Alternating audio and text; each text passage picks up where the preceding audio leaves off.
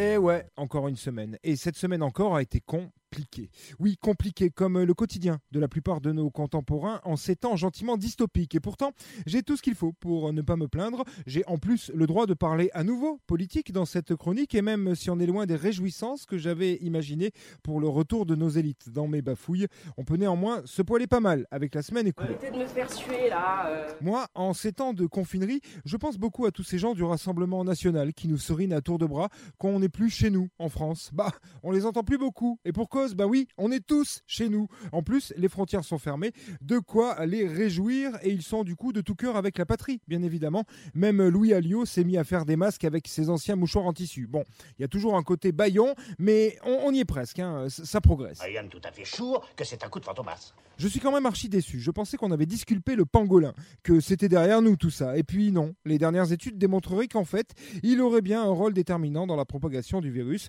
Moi, j'avais envie d'y faire confiance au pangolin, avec sa petite bouille d'artichaut enchantée là. Avec une bite énorme. J'en viens aux fantasmes les plus fous. J'en viens à imaginer qu'un jour, euh, tous les pangolins se sont retrouvés. Réunion de crise, la G20 des pangolins. La voix du pangolin a volontairement été changée. Messieurs, l'heure est grave.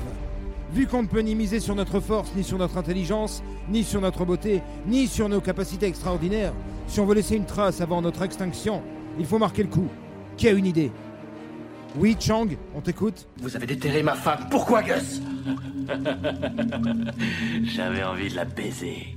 On le savait pourtant, toujours se méfier des espèces un peu bizarres comme ça. Genre avant le pangolin, il y a eu le SRAS, véhiculé par les chauves-souris, le seul mammifère volant. Et puis c'est particulier déjà, la chauve-souris. Bon, ben le pangolin, c'est pareil, c'est particulier. C'est un mammifère aussi, mais avec des écailles. Alors traitez-moi de nazi si vous voulez, mais bon, si les maladies transitent à chaque fois par des mammifères chelous, je pense qu'il faut qu'on essaye de surveiller de près les ornithorynques. Habillé en chauve-souris.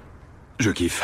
Après, franchement, avoir tous ces morts, perso, j'ai une conviction. Ce virus, là, dehors, tapis dans l'ombre, le seul qui fait plus de dégâts que la maltraitance dans les EHPAD, celui qui fait divorcer les couples à tour de bras et qui a des actions par milliers chez Moltonel, ce virus-là, avec un nom de porno allemand, Covid-19, eh bien, ce virus-là, il est de droite, c'est sûr. Tu retires tout, y compris le tampax?